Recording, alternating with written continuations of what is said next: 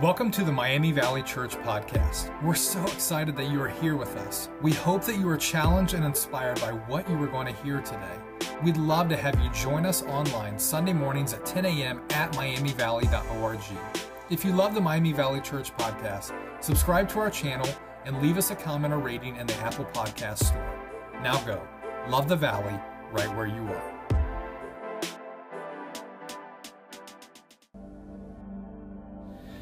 Welcome to week two of our teaching series on our verse for the decade, Psalm thirty-seven three, trust the Lord and do good. Pastor Woldridge and I are looking at this verse in its original context, which is Psalm thirty-seven, verses one through nine. Psalm thirty-seven, verses one through nine.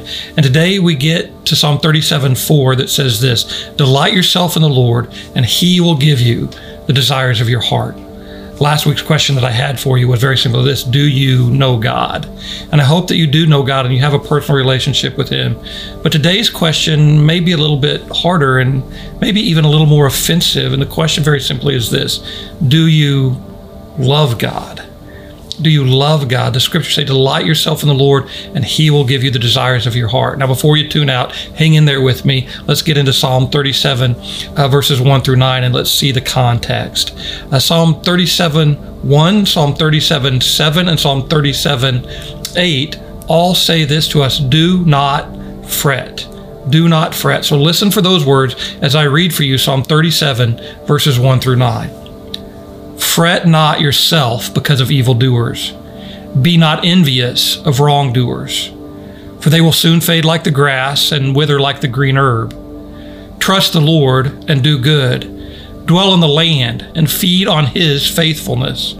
Delight yourself in the Lord, and he will give you the desires of your heart. Commit your way to the Lord. Trust him, and he will act. He'll bring forth your righteousness as the light and your justice as the noonday. Rest in the Lord, wait patiently for him.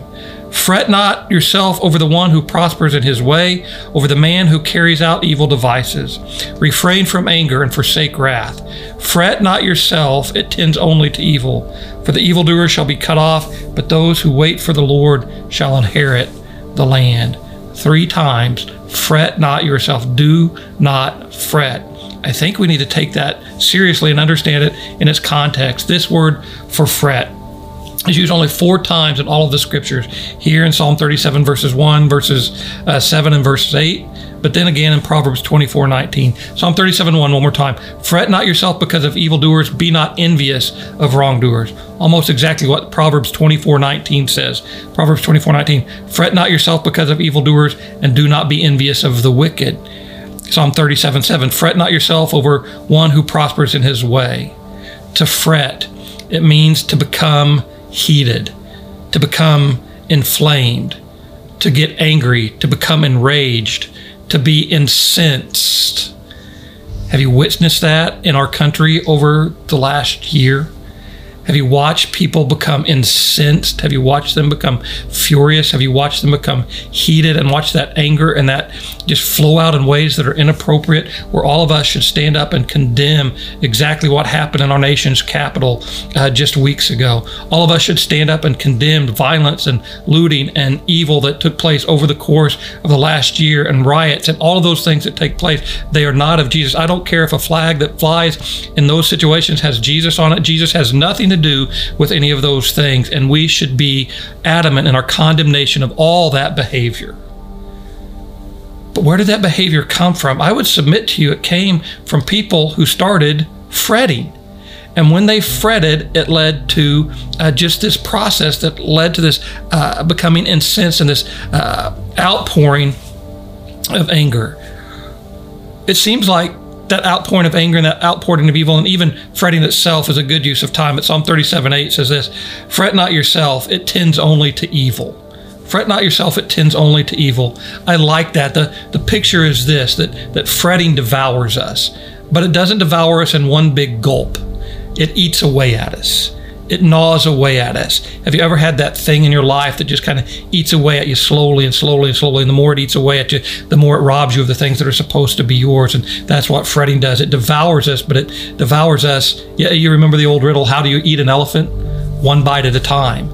That's what fretting does, one bite at a time, and that's how the enemy wins. He gets us to start fretting, to become anxious, to worry, to become inflamed, incensed, and uh, our, our fretting leads to frittering. We don't use that word very much anymore. My grandparents like to use that word. You're, you're frittering away your time. Don't fritter away your time. Don't squander away that precious time that should be devoted to something special and something good. But fretting leads to frittering, and frittering always leads to frustration, and frustration then leads to fury, just this outrageous outpouring of, of evil and wild violence. But what we need to remember, friend, is that fretting, do not fret, Psalm thirty-seven eight, it tends only to evil.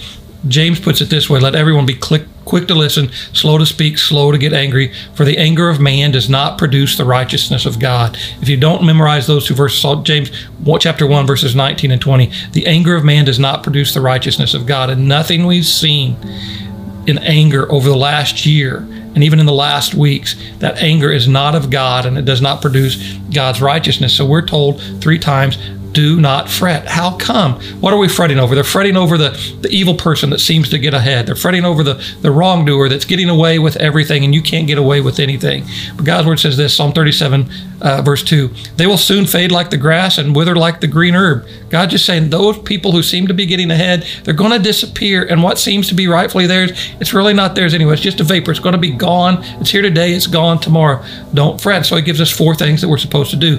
Trust the Lord and do good. We looked at that last week. To have this knowledge of God that's growing and, and, and very intimate. Today we're going to look, it says we're supposed to delight ourselves in the Lord, and he'll give us the desires of our heart, delight and desire. Next week we're going to look at what it means to commit and trust, and then we're going to look at what it means to rest and wait on God and watch him take our, our fretting that we refuse to do and turn it into something that's positive. Trust the Lord and do good, Psalm thirty-seven three. But the last half of that verse says this, uh, dwell in the land and feed on his faithfulness. Instead of letting your anger fret and, and rise up into you and, and gnaw away at you and eat away at you. It says, now feed yourself on something else. Why don't you eat? Cultivate the faithfulness of God. When I start to worry about evil people getting ahead and things not going the way that I wanted them to, whether it's an election or something else, and it causes me to fret, I have to remember the sovereignty of God, and I have to feed on the fact that he's faithful and his plan is going to succeed, that he places rulers on their throne, that he can turn the heart of the king like rivers of water, that he is in control and he is in charge. And my fretting does absolutely nothing except blend and tend to take me towards evil. And so last week we saw the first one, Psalm thirty-seven three, trust the Lord and do good. What does it mean to know God? And let that impact not just our, our head, but our hearts and our hands, so that we go out and do good. But today I want to talk to you specifically, very quickly, about what it means. Psalm thirty-seven four, delight yourself in the Lord and he will give you the desires of your heart.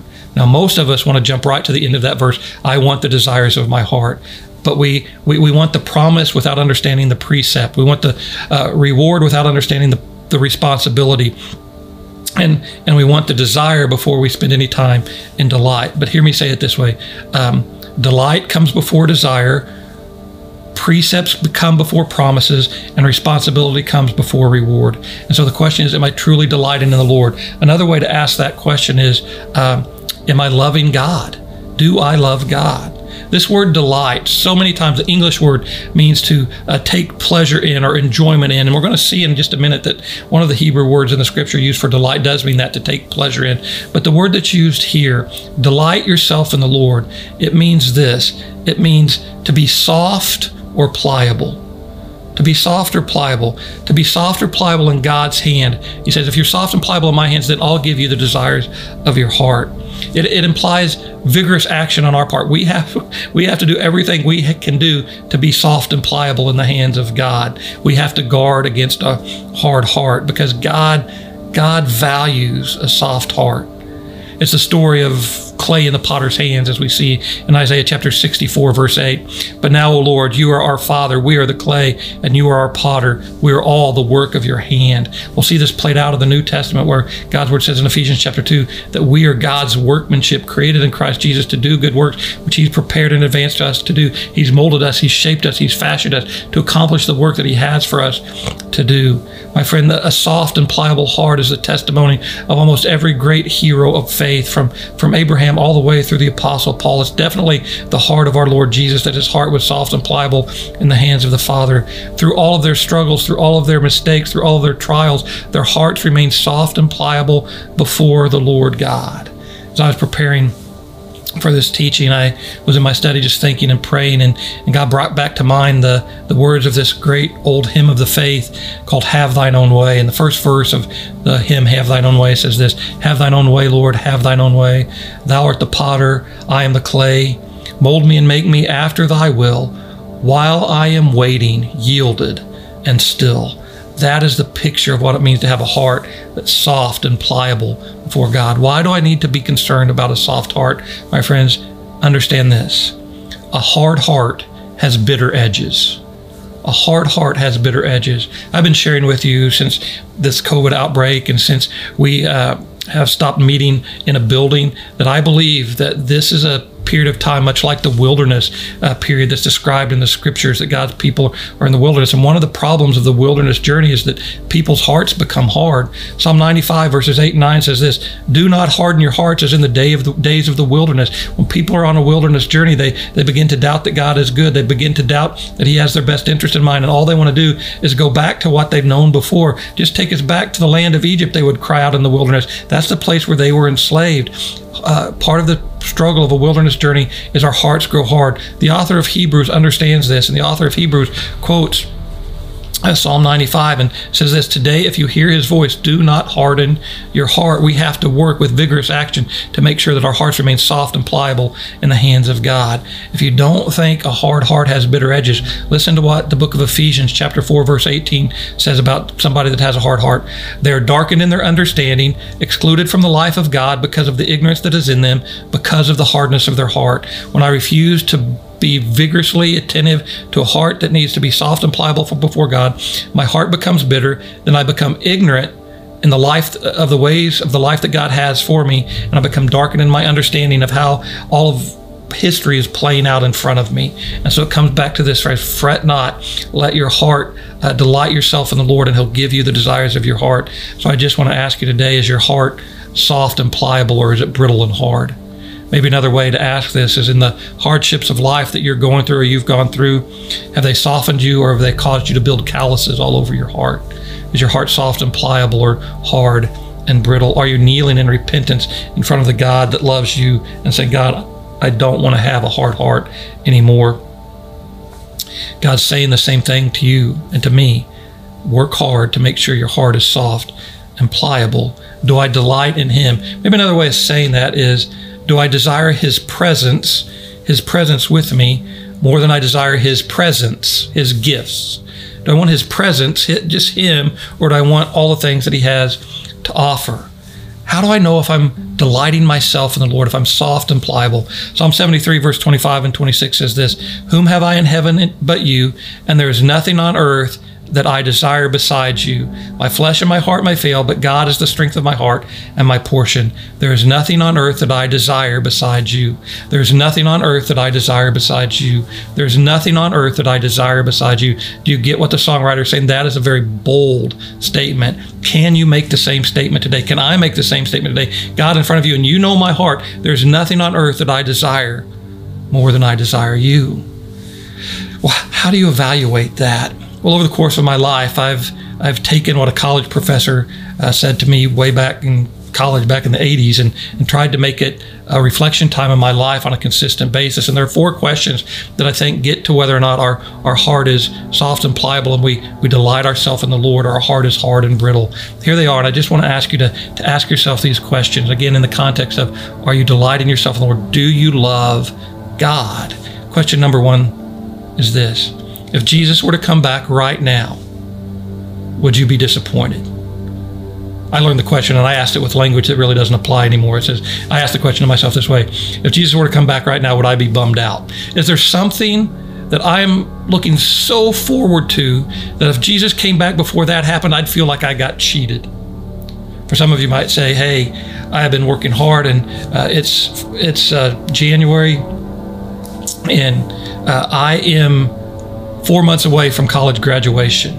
And if I didn't get a chance to get that degree and walk across that stage and get that diploma, man, I would feel cheated, and yeah, I'd be a little bummed out. For some of you, maybe it's it's marriage. Uh, for, for some of you, uh, maybe it's the birth of a child. For some of you, maybe it's the birth of a grandchild. I, I don't know. Is there anything that if Jesus were to come back right now, you would feel bummed out? If so, if you'd be upset, if you'd be mad, if you feel like God would have cheated you because you didn't get to experience that thing, you desire that thing more than you desire God. And, and an honest check of our heart sometimes when it becomes hard, it's like, yeah, I want that. I, I don't know about you, but one of the places I'm struggling right now is I am so looking forward to the time when all of my family can be back together in one place where I can hug their necks and squeeze them and give them a kiss on the cheek, because we haven't had that experience in a long time. And, and I've got to be careful because I I long for that, but I do long for, for do I long for that more than I long for just Jesus and his return? So question number one, if Jesus were to come back right now, uh, would I feel like I've been cheated or would I be bummed out? Question number two, can I say thank you in light of my present circumstances? Can I say thank you in light of my present circumstances? First Thessalonians five eighteen, give thanks in all circumstances, for this is the will of God in Christ Jesus for you. Give thanks in all circumstances. Can I say thank you for my present circumstances? Can I get really personal? Have you said, thank you, God, that Joe Biden was elected our president? That's the circumstances. Have you said, thank you, God, that for the last four years, Donald Trump was our president? That's the circumstances. Have you said, thank you, God, for the pandemic? That's the circumstances. And you're like, good grief, we, we don't get an out. Give thanks in all circumstances, for this is the will of God in Christ Jesus for you. If I can't say thank you about the circumstances that surround me, here's what I'm telling God. God, you've blown it. God, you've made a mistake. God, I can't say thank you because I know better. Things would have gone better if that hadn't been the case. Things would have been better if he hadn't been president. Things would be better if he hadn't been elected president. Things would have been better if this pandemic hadn't happened. God, you've blown it. If I can't say thank you in light of my present circumstances, I'm not delighting myself in the Lord. Question number one, if Jesus were to come back before I experience that thing I long for, would I feel bummed out? Question number two, can I give, can I say thank you in light of my present circumstances? Question number three, is there a broken relationship? Remember, the question here is, am I delighting myself in the Lord? Do I love the Lord? Do I love God? Question number three is, is there a broken relationship? First John chapter four, verse twenty. If anyone says, I love God and hates his brother, he's a liar. For he who does not love his brother whom he has seen cannot love God whom he has not seen. Jesus is going to put it another way. He's going to be asked, hey, Jesus, what's the greatest commandment? Easy. Love the Lord your God with all your heart, soul, mind, and strength. And there's a second one that's just like it. Love your neighbor as you love yourself. Well, wanting to justify himself, the man who asked the question said, who's my neighbor? And then Jesus told the story of the of the Good Samaritan. And the Samaritan was the least likely person that the Jewish person would ever want to love. They would be perceived as enemies. They would be per- perceived as haters of one another. They didn't even, uh, Jews didn't even walk through the territory of Samaria. That's why on one occasion when Jesus went, told his disciples, I have to go through Samaria, and he sat at a well and talked to a sinful woman, the disciples were amazed. But Jesus tells a story, love your neighbor. Who's my neighbor? Uh, the enemy, the one that's the exact opposite of me, the one that I don't have anything to do with. Uh, if anyone says he loves God but hates the Republicans, if anyone says he loves God but hates the Democrats, if anyone loves God but hates those who are of a different skin color. If anyone says they love God but hates his brother, and who's my brother? Every human being that God has created. They are created in his image, and I'm called to love them. And so if there's a broken relationship, a broken personal relationship with somebody, if there's a broken relationship uh, with a whole group of people based on their race, their creed, or their color, my friends, you've got a problem. You can't say you love God. You're not delighting yourself in the Lord if there's that kind of broken relationship, either personally or even with a, a larger group of people. Question number one, if Jesus came back at this moment, would I be bummed out? Question number two, can I say thank you in light of my present circumstances? Question number three, is there a broken relationship? And then question number four, very simply, is simply this. Do you love him? Read John chapter twenty-one. Peter, the one who denied Jesus three times. After Jesus is risen from the dead, Peter and the disciples go fishing. They're out fishing. And one morning, Jesus comes to the seashore, and he, he makes them a breakfast of fish and bread.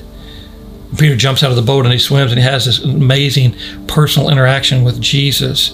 And it's, it's heartbreaking. It's heart-wrenching if you read it. Three times, Jesus asked Peter, do you love me? And the first time he asks him the question, he says, do you love me more than these? And I think the The question is, do you love me more than these other disciples? I, th- I think that's the question.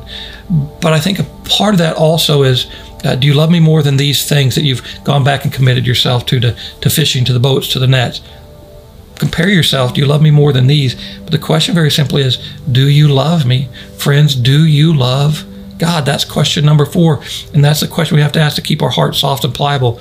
Understand the truth and the reality of God's word. First Corinthians sixteen twenty-two says this, if anyone does not love the Lord, let that person be cursed. Even so, come Lord Jesus. If anyone does not love the Lord, let that person be cursed. The flip side of that, Ephesians six twenty-four says this, grace to all who love the Lord Jesus Christ with an undying love. Grace to all who love the Lord Jesus Christ with an undying love. So those four questions, delight yourself in the Lord. Is my heart soft and pliable? If Jesus came back at this moment, would I be bummed out? Can I say thank you in light of my present circumstances? Is there a broken relationship? And just at the gut-wrenching, honest level, do I really love him with an undying love? Once I delight myself in the Lord, once my heart's soft and pliable, what I'm going to find out is, as the scripture unfolds, I'm going to take pleasure, I'm going to delight in at least four other areas. And so the scriptures use a second word for delight. I actually use four words for delight in the Old Testament, but the first, if my heart's soft and pliable, then I delight. I take pleasure in four things. So, so let me point these out to you very quickly. First of all, if I, my heart's soft and pliable, I'm going to, and I delight myself in the Lord, then I'm going to delight, take pleasure in, first of all, his word. I'm going to take pleasure in his word. Psalm one, blessed is the person who does not walk in the counsel of the wicked, nor sit, uh, nor stand in the way of sinners, nor sit in the seat of scornful, but their delight, they take pleasure. Their delight is in the law of the Lord, and in his law they meditate day and night. I have a delight in the law of God. It's just another word for the word of God. Before I talk to you in depth about that, read Psalm one nineteen. Read it. It's the longest chapter in all of the Bible, but read it and listen to all of the times it talks about delighting in God's word. Now notice, it's going to use law, testimonies, commandments as different words for the word of God. But just listen, Psalm one nineteen, verse sixteen, I delight in your statutes. I will not forget your word. Psalm one nineteen, twenty-four, your testimonies are my delight. They are my counselors. one nineteen, thirty-five, lead me in the path of your commandments, for I delight in it. one nineteen, forty-seven, I delight in your commandments, which I love. Psalm one nineteen, seventy, their heart is covered with fat, but I delight in your law. Psalm one nineteen, seventy-seven, your compa- may your compassion come to me that I may live, for your law is my delight. Psalm one nineteen, ninety-two, if your law had not been my delight, then I would have perished in my affliction. Psalm one nineteen, one forty-three, trouble and anguish, anguish have come upon me, yet your commandments are my delight. Psalm one nineteen, one seventy-four, I long for your salvation, O Lord. Your law is my delight. I take pleasure in your word. I take pleasure in your word. I take pleasure in your word. Jeremiah the prophet put it this way, Jeremiah fifteen sixteen, your words were found and I ate them. Your words became to me a joy and the delight of my heart, for I call, I am called by your name, O Lord, God of hosts. Delight is an attitude that leads to an action. Delight myself in the Lord, and it leads to the action of spending time in God's word. I let it in. Listen, have you taken us up on the challenge to listen through the entire word of God, to read it between now and Easter Sunday? You can do that. seventy-seven days left. You can read and listen through the entire word of God to let it in. I let it root. I meditate on it. I think about it, and then I let it grow. I meditate and I apply it. Have you ever noticed how much uh, encouraging words mean to you? I keep this folder Uh, very close by on my desk in a file cabinet. Uh, this is just my encouragement folder, because there are times when I get a lot of negativity, but there are times when I want to hear positive words. And this is just filled with notes and things that you've sent me, different people have sent me. And here's just one of them. twenty, twenty words is all it is, and just says, Tim, that's one word. The person who signed it, that's the second word. And then the last sentence is, I believe in you. I keep a file because I long to hear positive words. But my friends, we have better than a file. We have the very word of God, where he speaks, word of life. I take pleasure in his word. Secondly, I take pleasure. I take, if I delight myself in the Lord, I delight in his word, then I delight in his service. Psalm forty, verse eight, I delight to do your will. Oh my God, your law is within my heart. I want to serve him. I want to, I want to do his work. Uh, Ephesians two that we referred to earlier, uh, you're his workmanship. workmanship created in Christ Jesus to do good work, which he prepared for you to do. I want to serve him. I want to share him. I want other people to know who Jesus is, and I want him to be the delight of their heart, so that he can give them the desires of their heart. I delight in his word. I delight in his service. Thirdly, I delight in prayer. Uh-oh, there's a tough one. Listen, Isaiah fifty-eight, two, yet they seek me daily and delight to know my ways, as if they were a nation that did righteousness and did not forsake the judgment of God. They ask of me righteous judgments. They delight to draw near to God. We delight to pray. We delight to ask him. Nehemiah chapter one, verse eleven, O Lord, let your ear be attentive to the prayer of your servant and to the prayer of your servants who delight to fear your name. Do we delight to pray? I've told you for almost a year now that the most important thing we do together as a church family is pray together every Tuesday night. We're going to start back up this first Tuesday night of, of May. We have a Zoom call. You get it in an email every week, the link. We pray together every Tuesday night at eight o'clock. Have you shown up once? If you haven't, I would say you don't delight in prayer, and we should delight in prayer. I haven't asked you to show up every week, but could you not make time once in nine months to show up and pray with your brothers and sisters of Christ for what God's doing in and through our church? I encourage you, if we delight in God, we delight in His Word, we delight in His service, and we delight in prayer. Here's one that's tough. We delight in Sabbath rest. Uh-oh, that one hits close to home. Isaiah fifty-eight. Verses thirteen and fourteen.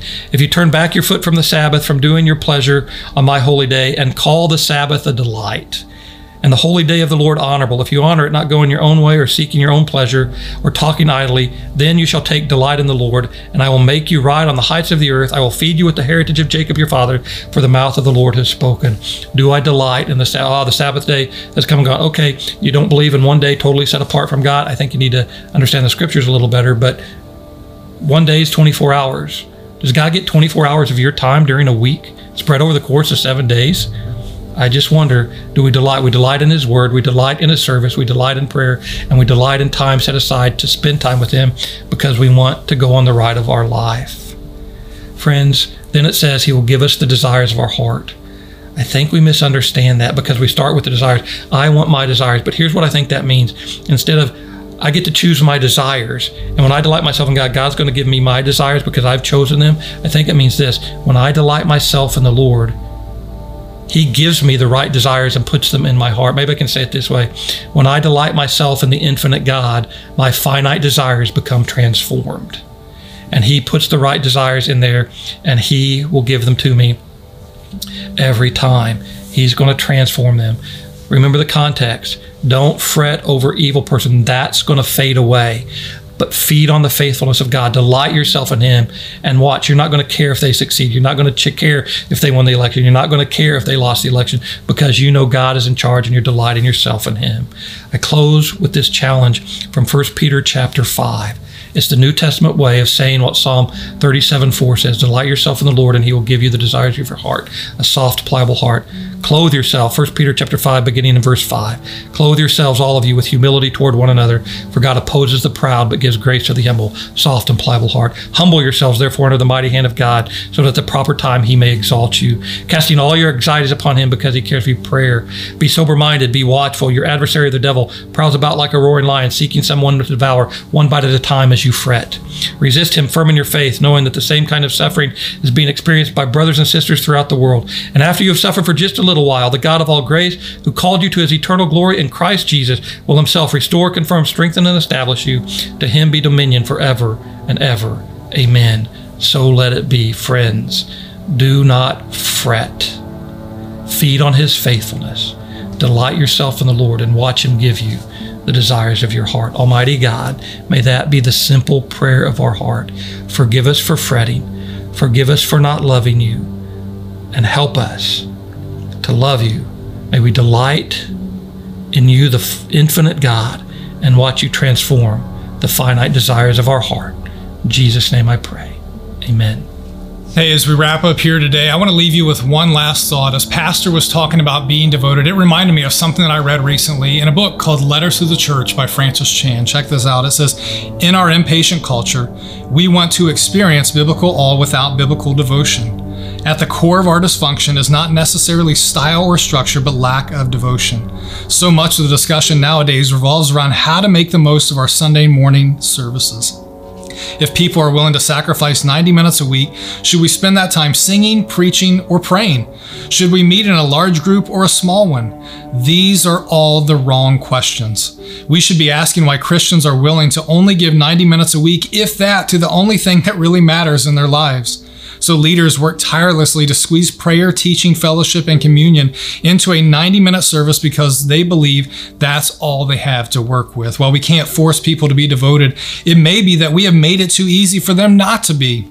But trying to keep everyone interested and excited, we've created a cheap substitute for devotion. Rather than busying themselves with countless endeavors, the early followers devoted themselves to a few. And check this out, it changed the world. Friends, it's hard to desire him if you don't know him. It's hard to be devoted to him if you don't know his word. I want you to take these next five minutes. We're going to put a five-minute countdown up. I want you to take these next five minutes and truly think about your relationship with God. If there is something lacking, would you ask him to fill that with himself? If there is something that is not of him, would you ask him to remove that so that you would desire him more, so that you would have a heart that burns for him and an appetite for his word to give you wisdom and to go and love even greater? Friends, I love you. Please take these next five minutes to truly meditate on what God is wanting to speak to you right now.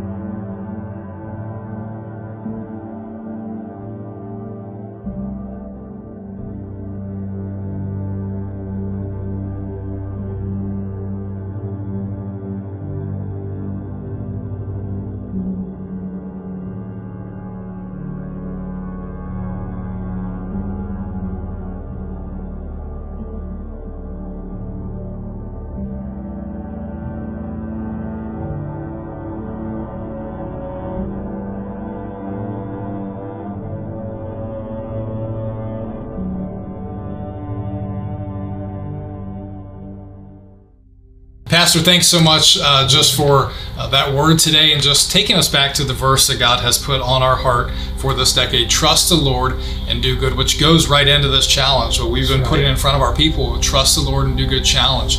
Uh, it's one of the ways that we can step out in faith. It's one of the ways that we can be obedient is with our finances. But let's remember, it's not our finances to begin with, right? God's word shows us that this world and everything in this world are His. That's right. And we think about today's teaching. We, we think about uh, delighting ourselves in Him and remaining soft and pliable in His hands. And I'm soft and pliable in His hands. One of the places that uh, He really wants to soften up in our lives, oftentimes finances. And mm-hmm. But when we're soft and pliable, we realize that, like you say, there everything's His. And it's our delight and pleasure just to give back to Him what's yes. rightfully His anyway. Yeah, and so we are excited with just three weeks left of this challenge to, to announce to you that we are eighty percent of the way through this challenge. forty thousand dollars has been given to the Trust the Lord and Do Good Challenge. Pastor, would you remind us of the breakdown of this challenge? Absolutely. We are excited to remind you that with every dollar that comes in, here's how it's going to be spent. Here's how it's going to be used. fifty percent is going to go local. Yeah. We believe that God has called us to love and share Jesus with this valley, yeah. to make Jesus known starting uh, in our homes, in our neighborhoods, across this valley. And so fifty percent is going to be used to help us yes. uh, make Jesus known here locally.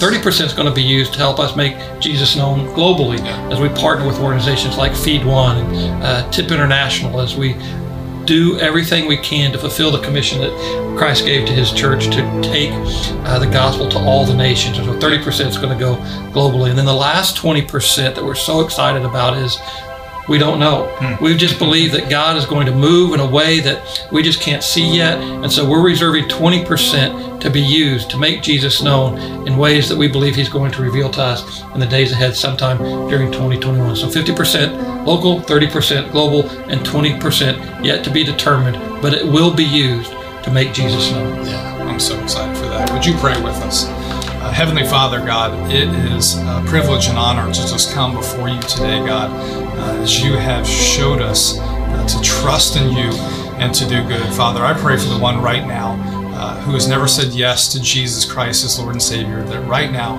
uh, as uh, they have heard Your word to trust in You, God, that they would take a step of obedience and just step out in faith and say, today I am going to place my trust in You. Father, I pray for the one right now who is wrestling with this challenge.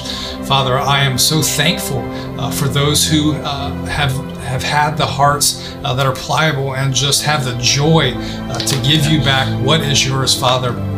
Uh, we are just excited uh, in the ways that You are uh, calling us to step out in faith, uh, calling us to take a step of obedience and place our trust in You as we make Jesus known, uh, not only in this valley, but all over the world, God. We are so thankful, and we are encouraged and excited uh, to see what You are going to do. Father, we love You in Jesus' name.